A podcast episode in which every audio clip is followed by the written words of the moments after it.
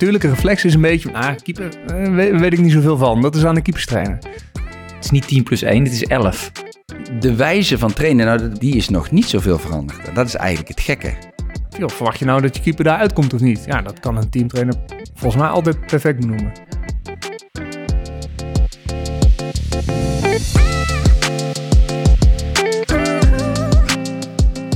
Lieve luisteraars, welkom bij De Jeugd heeft de toekomst. Een podcast van de KNVB over jeugdvoetbal in al haar facetten. Een podcast waarin ik, Piotr van der Marel, samen met een co-host in de wonderenwereld van het jeugdvoetbal duik.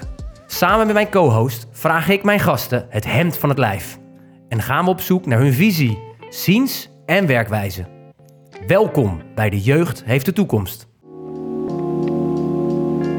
Bij het voorbereiden van deze podcast dacht ik terug aan mijn keeperscarrière. Waarom en hoe ik ooit keeper ben geworden. Als jong ventje beoefende ik twee sporten, tennis en voetbal. Ik droomde van beide. Als liefste wilde ik linksbuiten spelen, paraderen langs de flank, passeren als Vaneburg. Helaas. Waarschijnlijk omdat ik wat meer balgevoel had in mijn handen, werd ik tussen de palen gebonjourd. Ik weet ook nog wel eens dat ik mezelf een keer heb opgesloten in de kleedkamer. Ik hoopte om in de tweede helft in te vallen als veldspeler, maar in de rust werd mij verteld dat ik mocht blijven keepen. Ik bleef lang tennissen en keepen. Ik denk dat het mij zeer heeft geholpen binnen mijn ontwikkeling als sporter. Vandaag nemen we de Keepers podcast op met Erskine Schoenmakers, keeperstrainer van de Oranje Leeuwinnen. En tegenover mij zit sidekick Harm Seinstra, voormalig profkeeper van Heracles, Cambuur, Emmen en Heerenveen. En nu naast host van de Keepers podcast Showkeepers, werkzaam bij NMC Bright. Yes. Welkom eh, mannen. Ja, dankjewel. Dankjewel. Welkom in de podcast. En Hoe kijk jij terug naar jouw jeugd, Erskine? Ja, dan bedoel je mijn jeugd als keeper waarschijnlijk. Ja, Ehm, ja. Even kijken, ik ben vrij laat begonnen met keeper. Eh, eh, ik heb eerst eh eh, gejudo toen ik eh, van mijn vierde tot en met mijn tiende. Toen ben ik pas gaan voetballen. Maar toen ben ik ook gewoon dus gaan voetballen. Dus als veldspeler. Ik heb heel de as gehad. Ik ben begonnen in de spits en toen afgezakt naar achteren. Eh, middenveld, eh, centrale verdediger. En uiteindelijk eh, pas toen ik eh tweedejaars B-junior was. Dus toen was ik onder 17. Toen ben ik begonnen met keeper. Eh, dat was wel net in de periode dat je de terugspeelbal niet meer op mocht rapen. Die regel ging toen in. Dus ja, ik raakte niet in paniek bij het terugspeelbal. Dat was wel mijn voordeel. Maar dat heeft wel mijn eh, idee over hoe je keepers moet opleiden... of hoe je keepers moet trainen, heeft dat absoluut beïnvloed. Dus ja, ik kijk daar met heel veel plezier op terug. Dat ging ook vrij snel, want ik keepte volgens mij een maandje of drie. En toen eh, klopte RKC op de- op de deur. Dus toen ben ik naar RKC gegaan, in de jeugd gespeeld. Ik denk, ja, dat gaat vlot. dus, eh, maar goed, helaas niet eh, door kunnen bouwen. Maar eh, eh, ja, ik heb daar wel heel veel profijt van gehad. Harm, Ja, een beetje... hoe zit jij met de terugspeelbal? Ja, nou ja, ik ben van een ge- generatie later, dus voor mij was het al geen, eh, geen issue meer. Maar een beetje vergelijkbaar. eh, als geboren Fries eh, moest ik van mijn ouders eerst schaatsen natuurlijk. En dan daarna ging ik inderdaad ook op voetbal. Begon als spits. Eh, en ik weet nog wel goed, in een, een wintercompetitie in een zaal eh, kwam ik eigenlijk op, op doel te staan. En eh beviel me goed. Ik was er wel goed in, had ik het idee. Ik had helemaal geen idee, maar... ja, en, en eigenlijk dat doorgezet. En al vrij snel kwam JPN, KVB JPN, zeg maar, regio Leeuwarden. Vanuit daar gescout door Cambuur en Heerenveen. En ja, zo eigenlijk het hele traject van jeugdopleiding doorlopen bij, bij Cambuur en Heerenveen. Wat maakt het keepersvak zo, zo mooi eigenlijk? Dat is wel een goede vraag. Ik denk dat het bij mij wel begonnen is met een soort van verantwoordelijkheidsgevoel. Dat ik zoiets had van, eh, één, ik vond het gewoon leuk. Hè. Er kwamen voor mij eigenlijk twee dingen bij elkaar. Eh, eh, voetballen, maar ook judo kwam ook wel op een of andere manier terug. Want ja, je ligt toch wel een paar keer op de grond. Ehm, dat gebeurt. Dat hoort ook bij het spelletje. Maar het voelde ook al een beetje als een soort van verantwoordelijkheidsgevoel. En ik wilde ook wel graag het overzicht houden. Dat past ook wel bij mijn karakter. Dus die positie was eigenlijk, ja, eh, de lo- meest logische voor mij. Dus op die manier ben ik eigenlijk dat, ja, dus, en laat eerlijk zijn, een bal eruit duiken. Het komt niet zo vaak voor in een wedstrijd, maar dat zijn natuurlijk toch wel beslissende en leuke momenten. Ja, dat, dat, datzelfde heb ik ook. Dat team kunnen redden. Ja. Dat was ook of nou penalties waren of, eh, of toch ook gewoon die bal uit de kruising kunnen plukken, wat je eigenlijk alleen deed op de training, dat klopt. Ja, Ik, ik, ja, ik had ook het idee dat ik soms beslissender of een grotere rol in de wedstrijd kon hebben als keeper. Terwijl je qua aantallen momenten vaak veel minder betrokken bent in het spel. Maar toch ga ik het idee van, ja, door goed te spelen... of door nou, die ene bal uit die kruising te zweven, zeg maar... toch het idee van, ja, ik heb mijn stempel gedrukt op deze wedstrijd. Ja. Dat, ja, dat, dat vond ik ook nog wel iets waar ik dacht van, ja, dat trekt me wel aan eh, in het keeper. En een beetje overzicht houden, ja. En met partijtjes wel te voetballen, toch? Ja, ik heb heel veel blijven voetballen. Zeker, die kleine partijtjes waren ook mooi. Kijk, je merkte op een gegeven moment wel dat in de kleinere ruimtes... dan krijg je wel wat, eh, wat meer... kreeg ik in ieder geval wat meer problemen. Maar ik, ik kon een bal wel aardig wegleggen. Eh, en wat ik al zei, ja, ik raakte niet in paniek bij een terugspel. Dus, dus meevoetballen was voor mij niet zo'n groot issue. Dat, dat ging eigenlijk vrij natuurlijk. Ik vond het juist wel mooi. eh, Wat, eigenlijk is dat de meest ingrijpende regel, eh, verandering in de regels geweest, zeg maar, voor een keeper natuurlijk. Dat je de terugspel niet meer op mocht rapen. Maar het maakt het vak, ja, ik noem het een vak. Ik maak het vak wel heel compleet. Hè, want je, je moet niet alleen eh, een bal kunnen vangen eh, en het kunnen verwerken. Je moet ook lef tonen op bepaalde momenten. Dat moet je als speler ook. Maar goed, ga maar eens bij een spits in de voeten glijden. Maar je moet ook nog mee kunnen voetballen. Liefst nog met links en met rechts. Eh, eh, want ja, een spits loopt natuurlijk je sterke benen en loopt die dicht. Dus ja, ik vond het wel een uitdaging om dat zo goed mogelijk in te vullen. En is het veranderd de laatste jaren, het keepersvak? Ja, absoluut. Mede ook inderdaad, nou, begin jaren negentig, die terugspelbal mocht niet meer eh, opgeraapt worden. Gelukkig maar, want als je dan soms beelden terugkijkt, dan denk je, ja, dat kon ook niet, zeg maar, wat een spelbederf gewoon. 1992, toch? Ja, Ja, 92. Ehm, maar het, ja, het is heel hard aan het veranderen, nog steeds. Eh, omdat we steeds meer verwachten, ook van die keeper. Terwijl het echt ontzettend moeilijk complex. Ja, Eskin zegt het net. Gewoon überhaupt al motorisch. Je moet en alles met je handen en met je voeten kunnen. Ja, noem maar een sport op. Ook nog met een, met een losstaand object, namelijk zo'n gekke bal. Ja, er komt echt wel wat bij kijken. En we verwachten steeds meer dat keepers eigenlijk alles kunnen. Of tenminste, in de absolute top dan. Eh, maar ja, dat projecteren we soms ook wel op jeugd of amateurs. En ja, het is wel hard aan het veranderen. De, de, traditionele ballenstoppers zeg maar, van vroeger, ja, die zie je steeds minder. En wa- waardoor komt dat? Eh, dat is zoveel. Nou, het tempo doet ook veel Ja. natuurlijk. Hè? Het, het tempo van het spel is echt zoveel hoger geworden door eh, eh, spelers die fitter zijn. Maar ik denk ook wel door materiaal dat dat ook echt wel wat doet. Dus je hebt ook vaak gewoon minder tijd. Je ziet ook minder keepers ballen echt vastpakken. Dat, dat zie je minder vaak gebeuren. Het is nu vaker gewoon van ja, ik verwerk hem naar de zijkant, want ik ben al blij dat ik er een hand achter krijg. Dus daar zit ook wel een verschil in. Ehm, ik denk dat tempo het grootste, het grootste eh, issue is. En de verwachtingspatronen. Ik bedoel, eh, we hebben het heel vaak over keepers die moeten eh, op kunnen bouwen. Eh, en soms vind ik dat dat ook wel wat overdreven wordt. Hè? Dat we van keepers echt verwachten dat we elke bal eh, het middenveld in spelen, ik noem maar iets. Maar er zijn ook gewoon momenten, dan moet je hem een keer eh, wat verder weg gaan zoeken. Ehm, maar het heeft ook met verwachtingspatroon te maken. Maar is, is dan het, het, het spel is veranderd, maar zijn de keeperstrainingen ook veranderd? Nou ja, nog niet helemaal, of tenminste wel, wel een beetje. Ik bedoel, dat vak ontwikkelt zich ook. Het is best nog wel een jong beroep of vak, zeg maar. De keepers trainen. Dat staat nog niet zo heel lang. Het zou ook ergens eh, eind jaren 80, begin jaren 90 zijn geweest. Volgens mij Frans Hoek was denk ik de eerste. Een van de eerste, ja. Ja. Ehm, maar ja, het is nog wel eh, ehm, ja, een specialisme aan zich. En, en soms trekken we die keeper er helemaal uit. Hè. Dan gaan we eh, gewoon een keeperstraining organiseren. Wat denk ik hartstikke goed is, want je wil de keeper gewoon beter maken. Eh, maar ja, we verwachten steeds meer van het keeper in het spel. Dus met zijn medespelers, met de tegenstander, met de ruimtes. Ja, daarin ja, zijn nog wel wat stappen te zetten, denk ik, in de toekomst. Om daar veel meer ja, de verbinding te zoeken tussen het team en de keeper. Kan je een voorbeeld geven? Of wilde jij aanvullen? Nou, ik wil wel aanvullen. Wat, wat jij zegt is helemaal waar. Hè? Eh, geïsoleerd trainen, dat kan absoluut de toegevoegde waarde zijn. Alleen, ja, je moet je afvragen wanneer doe je dat? En in welke leeftijdscategorie doe je dat? En waarom doe je dat? dat moet wel, daar moet je echt wel goed over nadenken. Wil het echt zinvol zijn?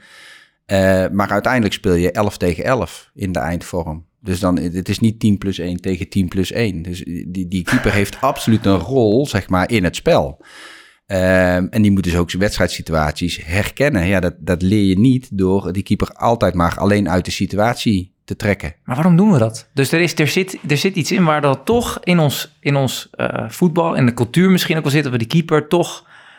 Jij krijgt de 16 vandaag. Ja, Met de trainer. ik denk dat dat ook een beetje eh, wederzijds eh, bewustzijn is en een wederzijds begrip is. Eh, je hoort trainers vaak zeggen van ja, ik heb geen verstand van die keeper, daar heb ik een keeperstrainer voor. Eh, maar die, die, is, die is gewoon te makkelijk.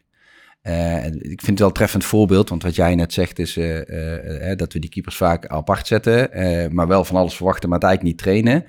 Ehm, ik heb een keer als gastdocent opgetreden bij een trainerscursus van de KNVB. En toen hebben we het daar ook over gehad met die trainers. Er waren dus geen keeperstrainers, maar gewoon trainercoaches van teams. En toen hadden we het daarover. En toen, toen zei een van die cursisten ook, zei van ja, zei, eigenlijk wel raar dat ik daar nooit over nagedacht heb. Want op, op zaterdag verwacht ik van alles van die keeper. Maar ik train nooit. Ja. Op de training let ik er niet op. En eh, ehm, ja, dat is wel een belangrijke stap die je moet maken. Wil je keepers ook beïnvloeden, zeg maar, tijdens de wedstrijden. Want dan moet je wel oog, ook oog hebben voor wat, eh, wat die keeper eigenlijk zou moeten doen. En dat is nog te weinig. Ja, Dat het is een beetje, het is een beetje, soms een beetje, ik, ik kom bij heel veel verenigingen over de vloer, eh, met de programma's die we met de KNVB doen, in mijn rol bij NMC Bright. Ehm, heel veel trainers die ik spreek, eigenlijk, of nou ook, de natuurlijke reflex is een beetje, ah, keeper, eh, weet, weet ik niet zoveel van. Dat is aan de keeperstrainer. Eh, mijn ja, reactie daarop is, ja, volgens mij weten jullie veel meer over keeper dan je denkt. Je, je hebt echt wel een verwachting van wat je van de keeper verwacht in de wedstrijd. Gewoon in gedrag. Dus niet hoe die nou technisch een bal vangt, gewoon in gedrag. Eh, welke ruimtes die bespeelt, wat je van verwacht in het aanvallen, in het verdedigen. Ehm, ja, en, en, en dat, dat wederzijdse begrip of inderdaad die interesse en die verdieping daarin, ja, da- daar hebben we nog wel, eh, daar kunnen we nog heel mooie stappen zetten om gewoon weer, ja, Absoluut. Zien jullie Ja. voorbeelden van clubs op amateurniveau die, die dat op een andere manier doen? Ja, dan moet ik even naar Harm kijken. Want jij Ja, er zijn, ik kan er niet zo even vijf noemen, maar er zijn wel verenigingen die daar steeds meer over aan het nadenken zijn van hoe kunnen we nou die keeperstrainer en de keeper en het team zeg maar meer en meer bij elkaar verbinden. Ja, mooi. En soms is dat gewoon door nou, de keeperstrainer aan te laten sluiten bij een teamtraining. Maar ja, de praktijk leert ook, dat is best wel lastig om dat gewoon in een trainingsschema en beschikbare tijd en mensen voor elkaar te krijgen. Eh, de, de traditionele manier is nog een beetje ja, op, op de maandag of de woensdagmiddag tussen vijf en zes worden er tien keepers eh, Ja, getraind. Klopt. Ja. Omdat je maar ook maar één keeperstrainer hebt. Dus dat is dan wel gewoon de meest efficiënte manier. Eh, ja, die, diezelfde keeperstrainer kan niet tegelijkertijd ergens anders aansluiten bij een teamtraining. Maar er zijn wel steeds meer verenigingen die ook wel, nou, heeft ook wel durven investeren te maken. Van, joh, ja, eh, kunnen we keeperstrainers aantrekken die daar, eh, die we Ja, iets meer teamgebonden ook hun werk kunnen laten doen. wil ik wel op inhaken, want ik vind het wel interessant wat je zegt. eh, willen we daarin investeren? Daar begint het vaak ook wel mee. Hè? Je hebt ehm, eh, een, een club kan denken: oké, we hebben een keepstrainer aangesteld, dus het is geregeld. Maar je hebt in beleid natuurlijk ook nog echt keuzes te maken. Hè? Ja. Dus als je een hoofdopleiding hebt die daarvoor open staat, wat dus zou moeten, want je hebt gewoon met de keeper te maken, hoort bij het spel.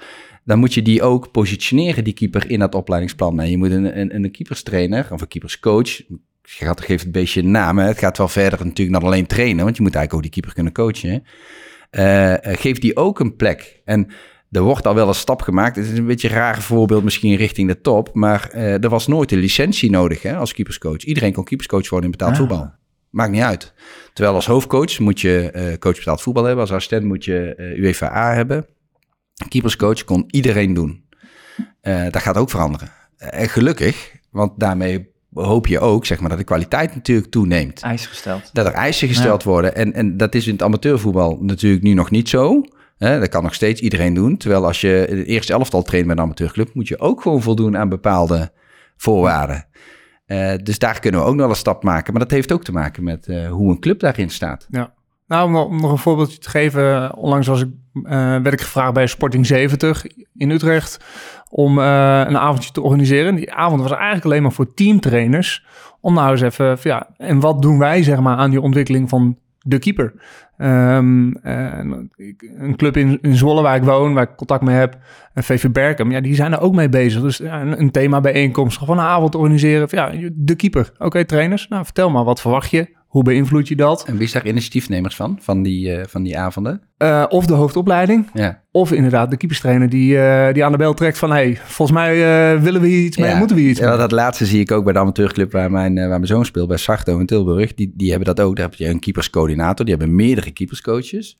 Eh, eh, maar die, die, die wil ook graag die teamtrainers eh, duidelijk maken van luister, jullie hebben gewoon een hartstikke belangrijke rol. Het is in de praktijk vaak niet mogelijk bij amateurclubs dat de keeperstrainer of keeper- keeperscoach bij al die wedstrijden gaat kijken. Maar dan heb je als teamtrainer gewoon een hartstikke belangrijke rol in het helpen ontwikkelen van die keeper. Maar dan moet je wel even een paar handvaten krijgen. En daar is hij ook naar op zoek van hoe kunnen we dat doen. Ja, en ik denk dat daar de taak van een HO ligt. Absoluut. En ook in de visie van de club, dat, dat de keeper staat niet los. Wat ik net mooi vond van, ja, het is niet 10 plus 1, het is 11. ja. En daar hoort een keeper bij. Uh, en dat betekent dus dat je daar ook beleid op moet maken. En als ik daar naar kijk, wat, wat is voor jullie een, um, als je hem eigenlijk uh, plat slaat, wat is, wat is dan het belangrijkste in een opleiding voor een keeper? Wat verwachten wij nou van dat, van dat kind met die handschoenen aan? Uh, dat, het, dat ja. je functioneert binnen het team, binnen de manier van spelen van het team, van de vereniging. Ja. Uh, en dat kan soms per vereniging net even wat anders zijn. De ene speelt uh, als, als Barcelona en de andere speelt als Atletico Madrid. Even als, als metaforen, ja. zeg maar. Nou, dat vraagt ook wel iets an, ander gedrag van de keeper. Maar we willen allemaal attractief voetballen, ja, zeggen dat we. in ons bloed, hè? Dat ja. is, maar uh, wat ja. is dan de rol van de, van de keeper? Het is toch van belang dat je dat er ook wegzet? Ja, ik zou met name uh, inzoomen op... Kijk, je kunt natuurlijk een bepaald idee hebben van hoe je uiteindelijk wil voetballen... maar je bent ook aan het opleiden. Ja. Dus je moet, je moet uh, die kinderen zo breed mogelijk zeg maar, opleiden. En uiteindelijk heeft elke uh, uh, keeper wel zijn of haar eigen voorkeur. Hè? Ik bedoel, uh, je hebt keepers die wat liever op de lijn blijven en goed zijn in hun reactie op de lijn, maar met de voeten misschien wat minder uiteindelijk. Maar je hebt ook keepers die juist heel goed die ruimte kunnen bespelen. Maar dat wil niet zeggen dat je dat meteen al moet bestempelen. Nee. Dus je kunt dat in de jeugd, zeker van jongs af aan, kun je dat hartstikke goed beïnvloeden. Mooi. Uh, en dan komt er een moment dat hun specifieke kwaliteiten zichtbaar worden. Ja, en dan is er ook een moment dat je moet accepteren van ja, maar dat kan hij gewoon niet zo goed. Of dat kan ze niet zo goed. Uh, maar dat kan ze juist wel heel erg goed. Ja, dat past dan wel bij onze speelstijl of misschien ook niet. En vanaf welke leeftijd ga je dit denk je een beetje zien? Ja, of is dat bij sommigen echt al bepaald? Nou, kijk, het zit er natuurlijk van jongs af aan waarschijnlijk wel in. Uh, uh, een bepaalde voorkeur. Maar ik denk dat je het echt duidelijk gaat zien. Ja, dan heb je het over onder 15, onder 16, denk ik. Dan ga je ja, maar ik denk, ik denk dat het... Maar er kunnen steeds veel beïnvloeden, hoor. Ja, precies wat ik zeg. Zelfs als... Nou, ja, dan praat ik even over mijn eigen ervaring. Ja, ik ben ook echt wel veranderd als keeper toen ik al senior was, zeg ja. maar. Ben ik echt nog wel anders gaan spelen of anders over na gaan denken. Ja. Um, dus daar is... Natuurlijk heb je bepaalde voorkeur en sommige dingen kun je goed en sommige dingen minder. Had ik ook. Uh, maar dat, ja, daar kun je wel echt nog wel beïnvloeden. Ja, zeker wel. Wat is zeker dat breedte opleiden dan? Ja, breed wil eigenlijk zeggen dat je in elke speelstijl eigenlijk uit de voet kunt. Dat is het meest ideale. Uh, uh, maar goed, dat zal in de toekomst zal dan blijken dat dat wel of niet zo is. Uh, maar breed opleiden vind ik. We hebben uh, in de afgelopen jaren uh, samen met een groepje keeperscoaches binnen de KNVB. Ik noem de naam even. Patrick Lodewijks is daarbij betrokken geweest. Siert van den Berg en Eline Sol en ikzelf dan. Hebben een profiel gemaakt van wat we nou eigenlijk van de keeper verwachten. Zo breed mogelijk. Dus weliswaar op topniveau. Maar goed, je kunt dat wel echt ook in, gebruiken. Want daarin kun je alle ja, tik de boxjes zeggen ze dan mooi in het Engels. Hè? Je kunt eigenlijk alles wat daarin komt, dus de competentieoverzicht uh, zit daarbij, kun je eigenlijk aanraken. Heb ik dit getraind uh, binnen leeftijdscategorie? Want we hebben het ook naar leeftijdscategorieën terug afge, afgepeld. Uh, kijk, van een, keeper bij onder 13 hoef je niet te verwachten dat hij dat die bijvoorbeeld altijd aan het coachen is. Ja, daar, daar maak je bijvoorbeeld de eerste stappen mee. Maar het is nog niet zo belangrijk op dat moment. Dat komt misschien later wel. Nou, zo hebben we eigenlijk dat proberen in stappen op te bouwen. Waarbij je dan ook nog onderscheid maakt van ja, dit zijn dus competenties die kun je perfect trainen geïsoleerd. Maar deze competenties, ja, die moet je in teamverband trainen. Of in ieder geval met spelers, met een andere weerstand, met de tegenstander, met medespelers. Um, en als je dat eigenlijk allemaal aanraakt, ja, dan ben je gewoon heel breed aan het opleiden. Ja. En dan zal blijken dat een keeper in een bepaalde leeftijd iets misschien nog niet zo goed beheerst. Maar iets anders juist extreem goed beheerst. Dus het geeft ook inzicht in de specifieke kwaliteiten van die keeper. Maar hij moet toch gewoon alleen ballen tegenhouden? Dat was toch wat we toch vroeger allemaal te horen kregen? Nou, uh, ik vind je, is, het helemaal, is, het, is het echt veranderd? Ook de wijze van trainen nu?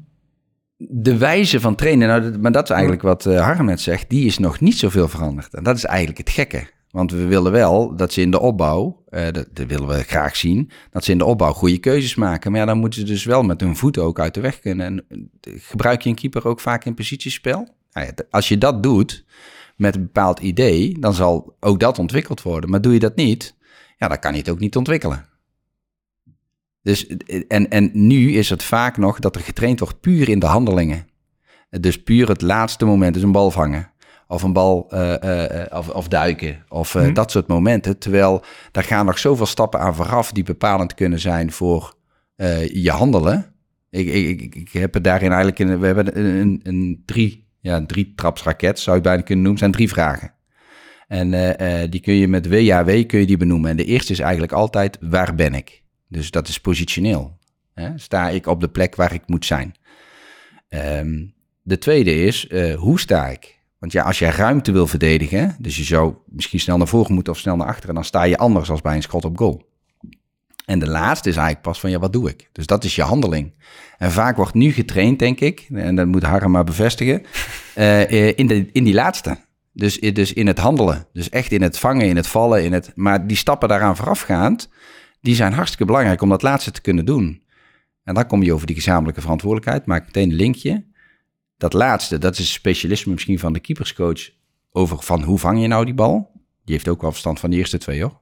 Uh, maar die teamcoach, die kan de eerste twee natuurlijk prima benoemen. Want als de, uh, je team op de helft van de tegenstander speelt en je kijkt naar je keeper en die staat nog op de doellijn, ja, dan kun je zelf als coach op, ja, maar het is niet handig als ze nou die bal vooruit schiet. Dus keeper, hup, sluit aan en zorg ervoor dat je klaar staat. Daar heb je de H van hoe, om die bal aan te kunnen vallen eventueel. Dus volgens mij kunnen we daar nog heel veel winst halen. Maar dan gaat het ook over, uh, praat die keeperscoach met de teamtrainer. Dat is weer een volgende stap. Ja, zeker.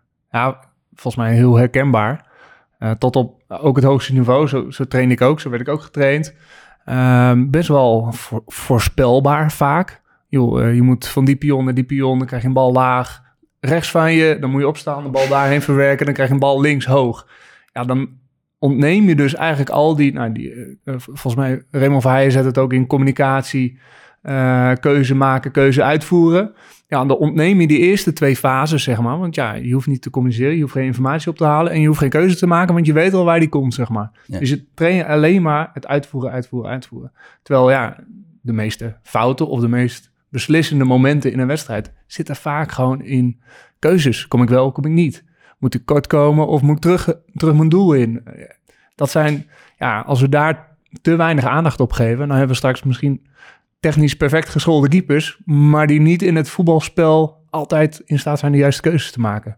En ja, volgens mij wat je zegt, ligt daar een hele mooie rol voor die teamtrainer om uh, de keeper heel vaak in situaties te brengen waarin hij of zij die keuzes moet maken.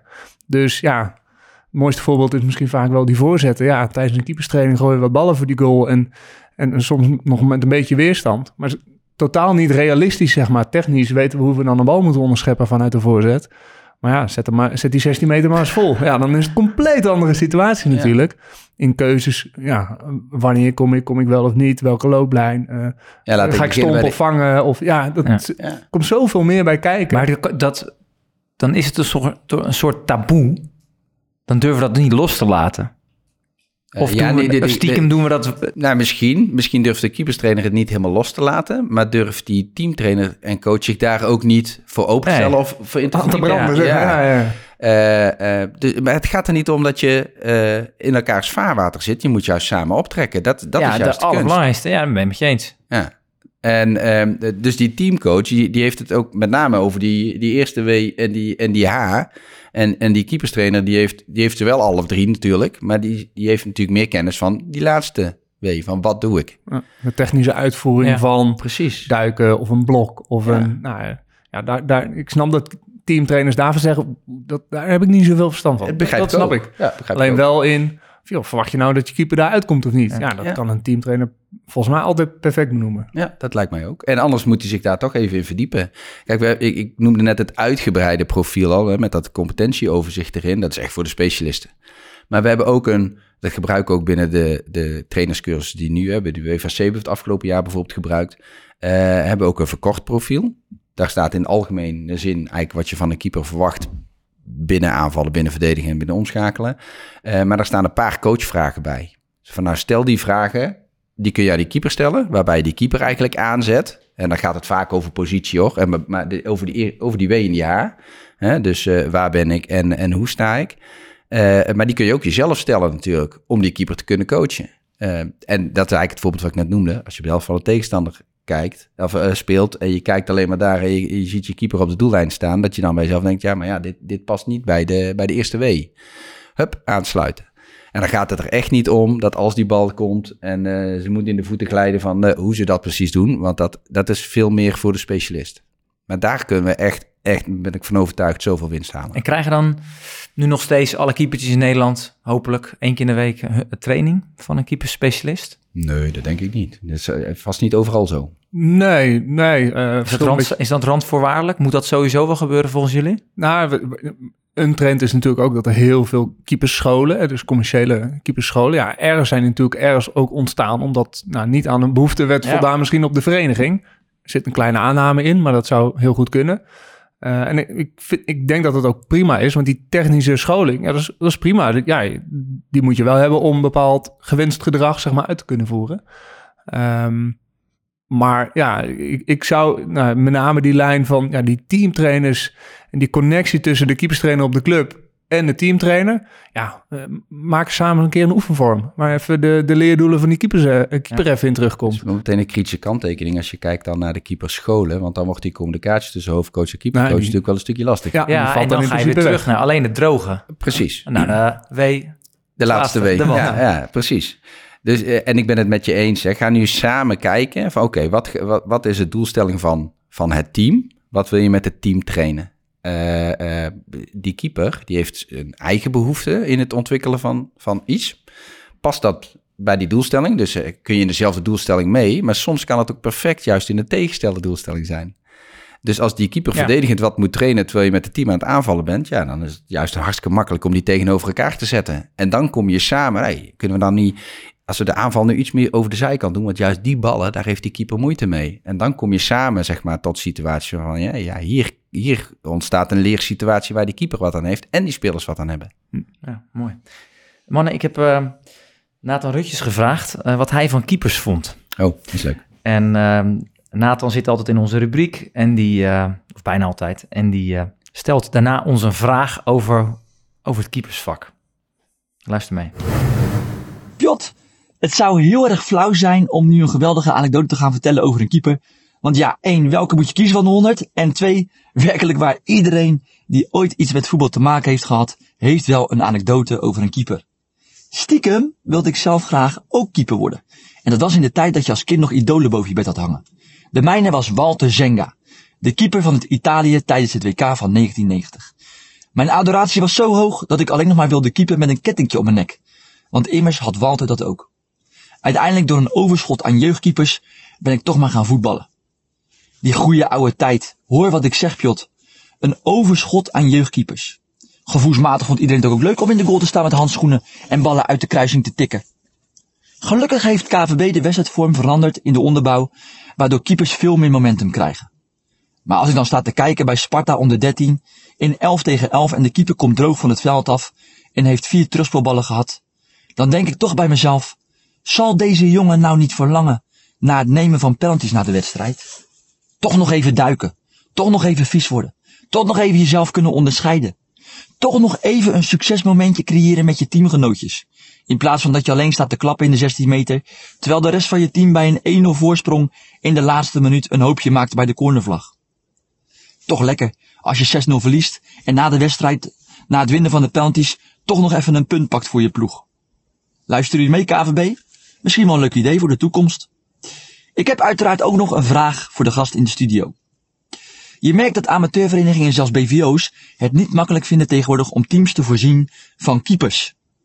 Moeten wij niet gewoon vaste keepers in de onderbouw geheel afschaffen en structureel elke voetballer laten keepen?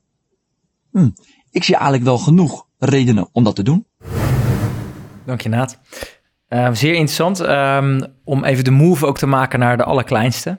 Eh, ik denk dat, eh, eh, ik, als ik daar nu naar op terugkijk, zeker de periode bij Sparta, we hadden onder acht en het was gewoon niet te doen om een keeper te vinden. Dus op een gegeven moment staat daar dus een, jongetje op doel die, waarvan je weet dat die binnen een aantal jaar het gewoon niet gaat volhouden. Je neemt een soort, een soort gok om die keepersfunctie te vervullen. Daar kregen wij op een gegeven moment ook wel echt problemen mee. Voor onszelf. Van ja, je staat nu iemand op doel die, waarvan je eigenlijk weet dat het een gok is. Nou, dat wil je natuurlijk niet. Dus we hebben toen ook besloten om bij de onder 8, onder 9 en onder 10, dus bij de 60 en 6, om dan ook gewoon te roleren met de spelers. Dan kunnen we extra veldspelers, eh, die, die, die vragen we om, om gewoon ook die rol te pakken als keeper. En ik merkte dat daardoor, bij, zeker bij 6 tegen 6, dat het spel ook echt veranderde. Wij gingen, uh, gingen volle bak druk vooruit spelen, want er stond een veldspeler op doel. Die ook meeging in de keeperstraining. Dus die, als je dan keepte, ging ook, roleerde dat zich ook door dat keeperstrainer ook aandacht gaf aan de jongetjes. En leerde dus ook vangen, gooien, duiken en hoe werkt dat. En ook, nou ja, ook wel breed motorisch. Maar ik merkte dat daardoor ook het, het keepers, het uh, vak, ook wat populairder werd bij de jongetjes. En niet dat dat weer een jongen was met handschoenen. Dus dat heeft bij ons echt wel een soort, uh, uh, ja, een, een, soort mindset doen veranderen. En ik, ik ja, Naat uh, zegt dit, maar dat komt natuurlijk niet erg. Dat komt ook ergens vandaan. Uh, ook nu bij Sparta krijgen de jongetjes, de spelers ook gewoon handschoenen. hoe kijken jullie ernaar? Ja, ja, ik, word er heel enthousiast van. Um, want ik vind het juist, ik vind het heel goed. En daarin zijn jullie dan misschien wel vooruitstrevend, want ik denk dat het vast niet overal gebeurt. Uh, er zijn een paar voordelen van uh, roleren op jonge leeftijd. Eigenlijk, jullie doen tot onder 10. Ik zou zeggen, uh, doen we tot en met onder 12. Ja. daarna ga je ook naar een groot veld toe. Um, zijn, het is een beetje ingegeven door het ontwikkelen. Hè? Dus je, je ontwikkelt dan inderdaad zo breed mogelijk. Ja. En zeker ook omdat jullie veldspelers mee laten doen met de keeperstraining. En ze moeten ook in de wedstrijd keepen. Dus ze krijgen daar ook gevoel bij. Ik denk dat dat ook bijdraagt aan een grotere, uh, groter begrip voor uh, diegene die dan uh, de volgende keer op de goal staat. Je hoort toch best vaak, ja, pak die bal gewoon. Ja, het is niet pak die bal gewoon, ga er maar eens staan. maar dat hebben ze dan dus gedaan. Dus ik denk dat dat begrip groter is. Die kinderen leren veel meer. Je zegt zelf al breed motorisch, hartstikke belangrijk. Maar ik denk dat er nog iets anders is. Um, bij BVO's misschien wat minder, maar binnen de amateurclubs wel. Kinderen weten het vaak ook gewoon nog niet. Ja. Uh, uh, en haal, haal ik even mijn eigen zoon aan. Uh, die begon toen hij onder acht was, zei hij, ja pap, ik wil keepen. Ja, dat is niet zo raar natuurlijk. Ze zag bij ons natuurlijk vaak handschoenen liggen, snap ik. Um, maar dan, pap, ik wil keepen. En toen heb ik wel met die trainer toen afgesproken. Zeg maar, luister, ik wil niet dat hij bij de training alleen maar op doel staat. en hij gaat niet elke week keepen. Dus daar moeten we in roleren. En hij zei, ja, daar ben ik het helemaal mee eens. Prima, dus gedaan. Dus hij keepte misschien iets meer dan de andere jongens, maar het was wel roleren en, uh, en, en, die andere jongens ook in goal. En toen, uh, drie jaar later, zegt hij, pap, ik, vind, ik wil eigenlijk wel voetballen. Nou, prima jongen, ga je voetballen. Dus aangeven, voetballen. Moest je nog af en toe keepen natuurlijk, maar voetballen. En uh, weer twee jaar later zegt hij, pap, ik denk toch dat ik wil keepen.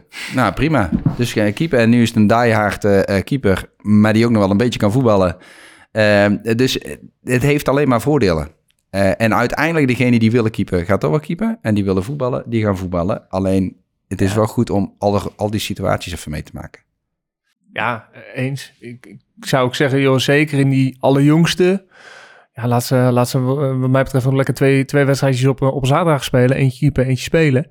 Uh, los van of het praktisch te regelen is, dat snap ik ook. Maar ja, laat ze maar in aanraking komen met en keepen en voetballen. Of je nou op voetbal gaat omdat je keeper wilt zijn of omdat je speler wilt zijn. Ja, laat ze maar met elkaar in contact komen. en ik denk dat je als, de, als vereniging daar, nou dan kun je inderdaad gewoon beleid op maken. Joh, wij wisselen door.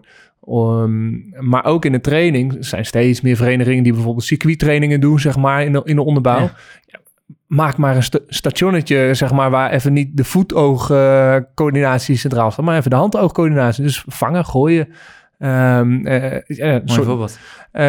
Dus dan verpak je eigenlijk al een beetje nou, een, een half keeperstraining of maak er een handbalspel van, maakt mij niet uit. Maar dat je daar ook al gewoon aandacht aan geeft en dus ook kinderen enthousiast maakt om voor die positie. Ja, en het is, een van jullie zei net ook al dat het, zo, het is complex keepen. Ja. En je ziet ook bij de jongste jeugd dat jongetjes denk ik ook eerder stoppen met voetballen, ook een aanname, omdat ze ook wel veel druk krijgen. Veel, er gaan veel goals, uh, krijg je tegen in 6 tegen 6 en 8 tegen 8. Het, het is heel dynamisch.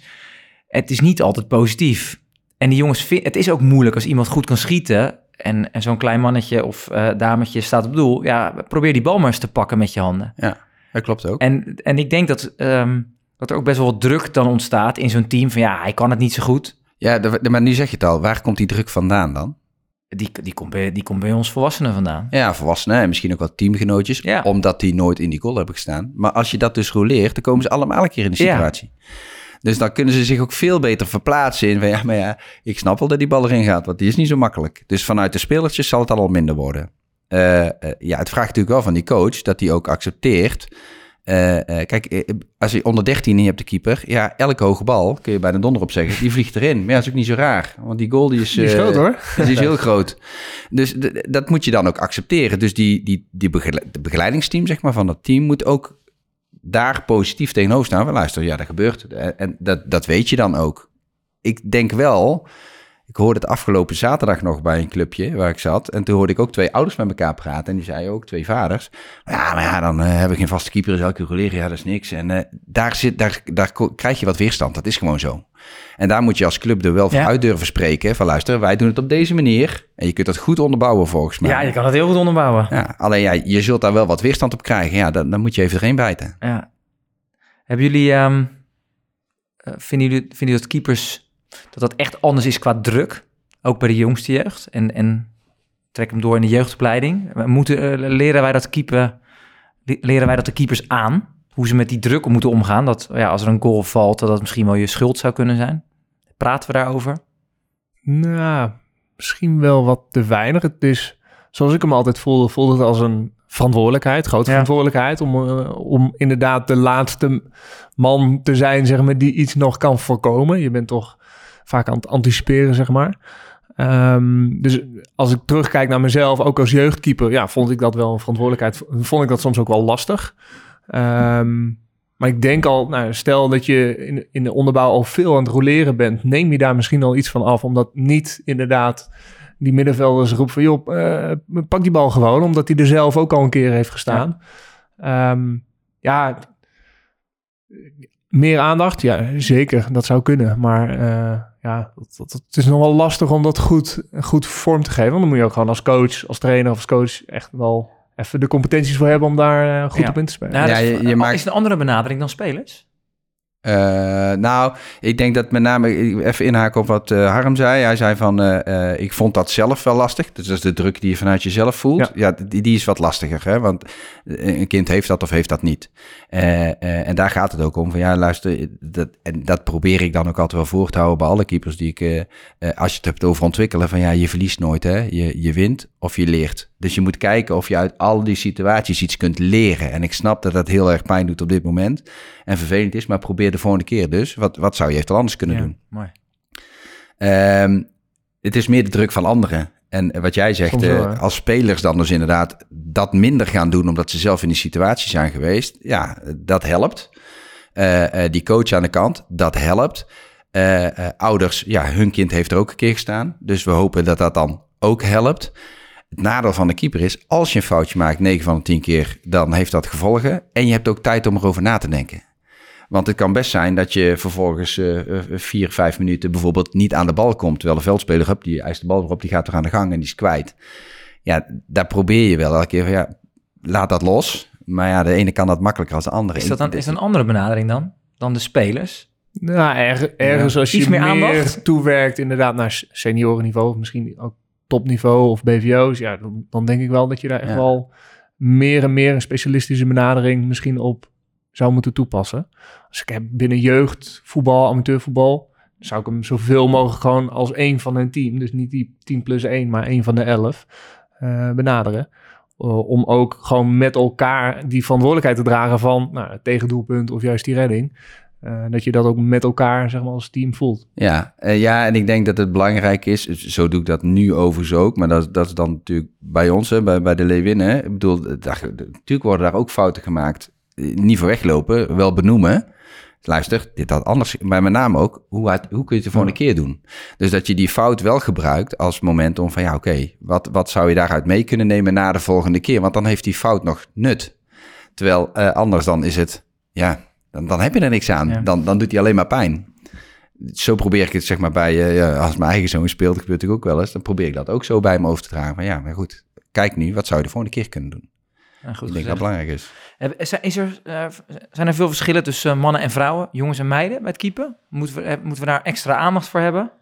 Um, nou ja, nee, de, de omgeving is anders. Uh, kijk, als we, we hebben het over profiel gehad, hè, dat competentieprofiel, dat, dat ziet er voor mannen en vrouwen exact hetzelfde uit. Dus we vragen hetzelfde. Kijk, in, afstanden bijvoorbeeld, over hoe ver ze een bal kunnen trappen, ja, dat zal op een duur gaat dat verschil maken, want mannen zijn gewoon krachtiger. Ja. Eh, en het, het, het, tempo van ontwikkelen, dat is nu nog zo. Dat ligt bij, eh, als we het over top, hè. Eh, bij jongens ligt dat vaak gewoon hoger, want die komen vroeger in een BVO-omgeving eh, met eh, hogere eisen die gesteld worden. Dat gaat nog vaak wat sneller. En dat is bij meiden gaat dat nu vaak nog via een amateurclub. Dus dat gaat soms nog wat, of gaat vaak nog wat langzamer. Maar goed, uiteindelijk willen we er natuurlijk toe dat dat op hetzelfde tempo gaat. Eh, de ontwikkeling. Eh, de benadering is op zich, vind ik, niet veel anders. Eh, eh, want we vragen hetzelfde. Zou je daarin, zeg maar, richting nou, de amateur trainer, teamtrainer, keeperstrainer, zeggen van, joh, benader ze gelijk, leid ze in die zin volgens dezelfde manier op. En Ja, het heeft veel meer te maken, vind ik, met, en dat, daar heb je in het amateurvoetbal natuurlijk mee te maken, met eh, sportbeleving hè? En, en de motivatie van dat kind om, maar ook met voetballers, om te voetballen of om te keepen. Ja. Eh, doe je dat omdat je eh, een beter wil worden en maximaal uit jezelf wil halen? Ja, daar, daar ga je daar wat anders mee om. Of doe je dat omdat, ja, ik vind het wel leuk met mijn vrienden en mijn vriendinnen. En eh, het hoeft voor mij niet zo serieus. Dat kan ook. Dus je zou bijna zeggen van, je zet dan dezelfde sportbeleving bij elkaar. eh, eh, dan gaan ze elkaar ook beter maken. Daar zit wel een verschil van benadering. Maar of het dan een jongen of een Ja. meisje is, maakt volgens mij niet zoveel uit. En zijn, zijn er op dit moment ook andere ontwikkelingen zichtbaar bij de dames, even in jouw vakgebied, bij de Oranje Le- Leeuwinnen, ten opzichte van de mannen eh, kant? Er zit het- de snelheid van, eh, het, van, van de reflexen, wat je nu misschien meer ziet, het, het, het hoger staan, het extreem meevoetballen. Is dat bij de dames hetzelfde? Eh, nou, ik vind de, wat, waar bij de, eh in het vrouwenvoetbal met name de ontwikkeling zit in de top is als je het EK 2017 terugkijkt, dan zie je dat heel veel keepers daar echt problemen hadden met hoge ballen. Eh, gemiddeld zijn ze in fysieke lengte natuurlijk ook wat kleiner. Dus de goal is verhoudingsgewijs groter. Maar ook met, eh dus met hoge ballen op de goal, daar, daar zat, eh, zat een uitdaging. Maar ook gewoon bij flankballen. Ehm, eh, waarin ze toch nog wel eens een keertje mis zaten. Dat was bij het EK 2017. Dat was bij het WK 2019 al veel beter. En daar zie ik wel een tendens dat dat steeds beter wordt. Heeft dat dan te maken met opleiden of ook gewoon met doorontwikkelen van Meer het hoge spel? ballen getraind? Nee. Ja, misschien apart, hè, zonder weerstand. Nee, juist met weerstand, denk ik. Ehm, maar daar, zie ik, daar zie ik wel een, een, een verschil. Eh, qua invulling, ja, het mannenvoetbal gaat gewoon, gaat gewoon sneller. Ja, dat wel. En eh, of ze hoger staan. Ze kunnen eh, fysiek gezien soms wel hoger staan, omdat ze gewoon een groter bereik achter zich hebben. Dus dat is wel begrijpelijk. Hè? Ik bedoel, ze hebben over het algemeen meer power en ze zijn langer, dus ze kunnen fysiek ook hoger staan. Daar moet je het wel aan koppelen. ja, jullie keeper heeft een minder groot bereik dan een Andries Noppen die twee meter nog wat is. Zeker. Eh, ja, dus daar moet je je wel een beetje op aanpassen, zeg maar, waar je gaat staan inderdaad. En- Ja. En hoe je gaat staan. Terwijl de keeper die we nu hebben echt wel een groot bereik heeft in verhouding tot de andere internationale eh keepsters, vrouwen. Oké. Ehm, terug naar die trainingen. Eh, wat zijn extreme voordelen eh, van keepers integreren in de teamtraining? We hebben al een paar aange, aangetikt. het wordt er maar- leuker van. Ja. Maar ook voor spelers, denk ik. Eh, want je ziet nu ehm, bij sommige amateurverenigingen, soms al in de jeugd, maar ook richting senioren. Eerste half uur, drie kwartier, zeg maar, zijn de keepers apart. En dat betekent ook voor spelers dat ze niks of niet of nauwelijks iets kunnen doen richting die goal. Want ja, die, eh, dat is even gereserveerd voor de keeperstraining, zeg maar. Ehm, dus ja, ik, ik denk dat het ook gewoon leuker wordt. Ja. Eh, en inderdaad richting ja, communiceren, keuze maken, keuze uitvoeren. Met name die eerste twee. Ehm, ja, dat je veel meer de keeper in die situatie brengt. Wat al veel wedstrijd echter eh, is dan, eh, dan ja, geïsoleerd en voorspelbaar trainen. Ja. En ik snap dat dat binnen amateurvoetbal soms wel lastig is. Hè? Maar het zou heel mooi zijn als je de geïsoleerde eh keeperstraining, dus waarin je specifieke competenties traint, dat je die uit de groepstraining haalt. En daarmee bedoel ik eigenlijk dus niet gelijktijdig. Dus dan wordt het wel een extra trainingsmoment, maar dan trainen ze wel alles met de groep gewoon mee, Ja, want maar- dat is het ja. spel. En, de keepers willen vaak wel, hè? Ja. Eh, Is ook vaak, dat is vaak het probleem ook niet. Ja. Het moet natuurlijk logistiek bij een club kunnen, dat snap ik. Maar er zijn ook nog wel tussenoplossingen mogelijk. Hè? En dan, dan ga ik even terug naar heel lang geleden toen ik bij Willem II in de jeugd werkte. Toen, toen deed ik ook alle keepers in de jeugd. En toen, trainde, toen hadden we de D1, D2, D3, die trainen op hetzelfde moment. Eh, maar wat ik dan vaak deed, was het eerste half uurtje... eh, en, en ze hadden vervoer met busjes, dus we konden eigenlijk niet daar buiten trainen. Maar deed ik het eerste half uurtje trainde ik dus specifieke competenties buiten de groep. En vervolgens sloot ik in een relatiesysteem Eh, en dan had ik overleg met die hoofdcoach. Ja, ik wil graag dat en dat met die keepers trainen. Dus ik heb jou twee keepers, maar ik heb ook acht veldspelers nodig. En dan had ik het tweede half uur, deed ik dus met die ene groep eh, eh, wedstrijdvormpjes, waarin die keeper dus een belangrijke rol had, of trainingsvormpjes. En dat laatste half uur waren ze gewoon weer bij de groepspeelspartijen of wat dan ook. En dan is het, meest ideaal is elke week, maar goed, dat kan niet. Dus dan deden we het op die manier. En dat, ik denk dat dat bij amateurclubs Nee, misschien ook nog wel kan. het, het, het zou kunnen hoor. Dit, ik geloof je dat dit kan. Maar dat heeft het ook wel te maken met jouw competenties als trainer. Dat Ja, je durft. als jij, jij zegt nu iets wat ik heel logisch vind. Maar jij eist ook gewoon die acht spelers op. Maar wat ik, het is vaak andersom. Die keeper wordt Ja, geëist. Ja, en, daar, en dan komen we weer terug op dat, Ja. dat overleg tussen coach en... Absoluut. het, het, het- je bent beide verantwoordelijk voor de Ja. ontwikkeling van keepers ook. Hè? Eh, eh, sterker nog, die keeperscoach kan ook verantwoordelijk zijn, mede verantwoordelijk voor de ontwikkeling van spelers. Want als jij een oefenvorm hebt waarin die spelers natuurlijk ook tot hun recht komen, of dat ze daar specifiek iets trainen, hartstikke mooi. Alleen dan moet die hoofdcoach natuurlijk daar wel open voor staan. Ja, dat, dat is soms misschien een beetje stoeien, maar dat is ook een uitdaging. Dus het vak van, niet alleen het vak van eh, keeper, zeg maar, is veel completer geworden en veel eisender. Dat van keeperscoach eigenlijk ook. Ik denk dat er heel veel het best wel spannend vinden als ze opeens Absoluut. maar even als ze acht spelers erbij krijgen. Absoluut. Als ze even een andere manier van training geven dan dat je twee of drie keepers voor je neus hebt. Ja. En daar zit misschien ook wel een beetje, Piotr, wat je daar straks zei, is dat, dat ze het niet altijd durven los te laten. Hè? Dat andere is beschermd. Hè? Ja. Dus dat is comfortzone. Ja, je moet dan soms ook wel even uit je comfortzone. Maar je zult merken dat het heel veel brengt. Ja, mooi gezegd. Ehm, ik zat na te denken over het keepersniveau in Nederland. Dat is toch heel laag op dit moment. Nou, onze analist eh, die zit hier aan tafel. Dus. Ja, ja ik, eh, Ja, dat is een grap. ik Er analyseer nog veel gezegd, ja. maar het is ook wel een golfbeweging, denk ik. Ik, ik zie dit absoluut niet zo. Hoe, hoe kijk jij daar naar? eh, Ook, ook niet per definitie. Ja, ik, ik denk eh, even richting Oranje hebben we niet de absolute topper die we decennia lang hebben gehad met Van der Sar. Misschien waren we daar ook gewoon extreem verwend. Eh, maar ja, dat is wel een beetje de lat of de, die we op, op iedere keeper plakken, zeg maar. Ehm, maar nationaal gezien, ik denk het huidige seizoen dat, het, dat de keepers eigenlijk best wel meer dan behoorlijk presteren. Die- vorig jaar was het echt, echt, vorig seizoen was het echt wel minder seizoen. En komt soms de nadruk ook wel continu weer op te liggen. En dan heeft de, de media ook een rol in, zeg maar. Ehm, maar ik denk juist dat het niveau eh, stilletjes aan gewoon omhoog gaat. Ook omdat we veel meer verwachten van die keeper. Dus het gaat omhoog, alleen het is niet altijd heel toonbaar. Want het meest toonbaar, meest wat opvalt, ja, zijn toch die grote fouten. Maar over het algemeen denk ik gewoon dat het niveau Ja, ik stijgend vind, ik, is. vind het, ik vind het ook te zwart-wit door te zeggen van ja, het niveau is niet eh, goed genoeg. Klopt, we hebben geen eh, keepers nu bij internationale topclubs. Eh, vroeger had je Van der Sar, hè, Westerveld speelde buitenland. Michel Vorm, dus je had er wel een paar die echt wel bij, bij gerenommeerde clubs in het buitenland speelden. In, in grotere competities, dat hebben we nu niet. Ehm, eh, maar het is niet zo slecht, denk ik, als dat, dat vaak wordt voorgedaan. Eh, wat niet wegneemt, is dat we wel graag natuurlijk met z'n allen nog een stap maken om weer ook die internationale daarbij te blijven, eh, of aan te haken bij te blijven, net hoe je het bekijkt. Maar dat we wel weer die toppers, die absolute toppers gaan krijgen. Dus ik denk wel, dat, daar ligt ook wel de focus op om dat, eh, om dat eh, aan te gaan pakken. Ja, mooi.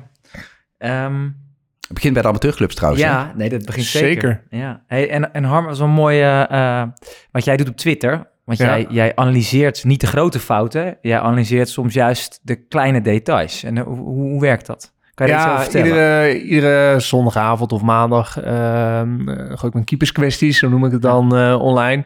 En dan let ik vaak, soms inderdaad eh, komen ook de grote fouten, maar of juist de hele wedstrijd beslissende reddingen voorbij. Maar soms meer het gedrag van keepers wat niet direct opvalt. Waar ze staan inderdaad, hoe ze staan, welke keuzes ze maken. Dus ik let bijna helemaal niet op die hele technische uitvoering, maar meer op gedrag.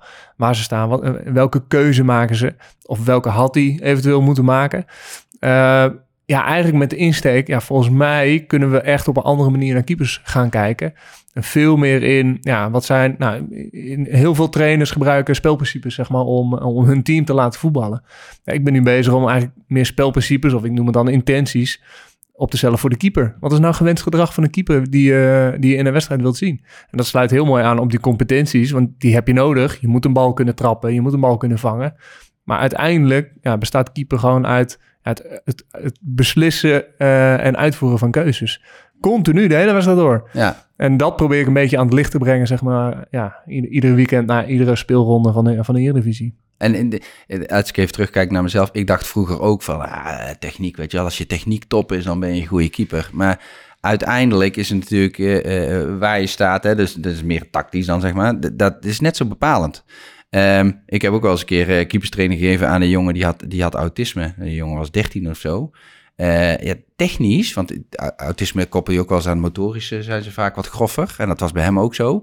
Ehm, technisch, eh, ja, echt, ja, lullig gezegd, maar heel, gewoon beroerd. Maar toen gingen we partijtje spelen, altijd op de goede plek. En wat gebeurde? Schoot ze weer een bal tegen hem aan. Schoot ze een bal naast. Dan schoot ze weer een bal tegen hem aan. Dus eigenlijk in de partijtjes deed hij het beste van allemaal.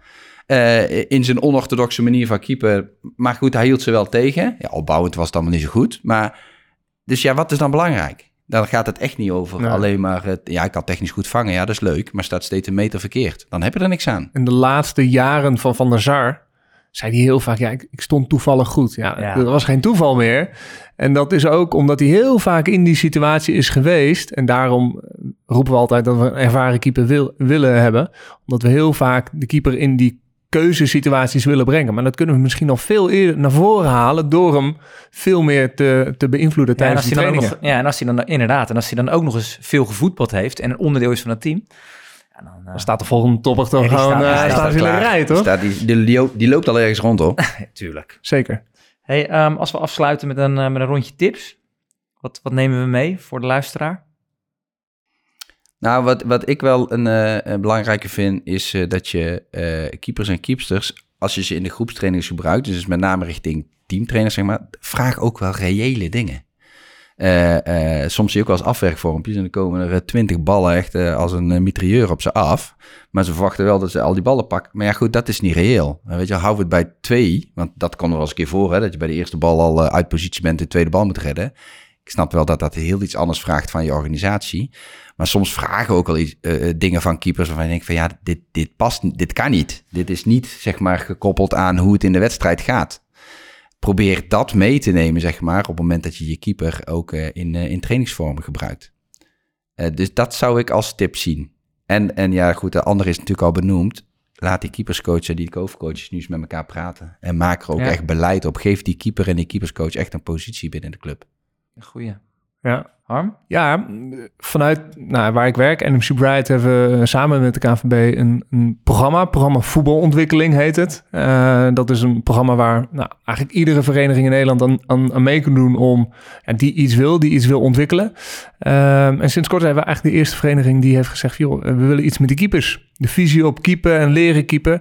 Ja, dat willen we dus inderdaad in het beleid willen we vormgeven. Maar ja, we, weten, ja, we kunnen daar hulp bij gebruiken. Ja, en met dat programma gaan we ze helpen om ja, vanuit een idee hoe zij naar keeper kijken. Ja, wat verwachten we dan van iedereen binnen de vereniging om die ontwikkeling van die keeper en keepsters eh, mogelijk te maken. Dus daar gaan we mee aan de slag. En ja, programma voetbalontwikkeling eh, ja, kan daar denk ik hartstikke goed bij helpen. Ja, voor mij de WHW, die ga ik meenemen. Dus dat is eh, waar, Hoe? hoe en wat. Ja. Ja, en wat ik ook mooi vond, is niet 10 plus 1, maar, maar 11. Ja, en waar ik gewoon echt heilig in geloof, is het roleren. Ja. Ehm, wat ook een voordeel kan hebben dat spelers ook op latere leeftijd nog die goal in kunnen. Of andersom. Dus Ja. dat, je, dat je daar ook zo breed mogelijk eh, kijkt naar, naar de spelers. Ik wil jullie danken voor, de, voor jullie komst aan de studio. Graag gedaan. Graag En gedaan. bedankt voor het luisteren. Beste luisteraars, ik wil jullie danken voor het luisteren naar deze podcast. Wat neem je mee naar je eigen voetbalsituatie? Wat zou je totaal anders doen? Hebben we je stof tot nadenken gegeven? Heb je nog vragen of opmerkingen? We zijn altijd op zoek naar thema's die spelen bij jouw club. Laat het ons weten en mail dit naar voetbalontwikkeling.kvb.nl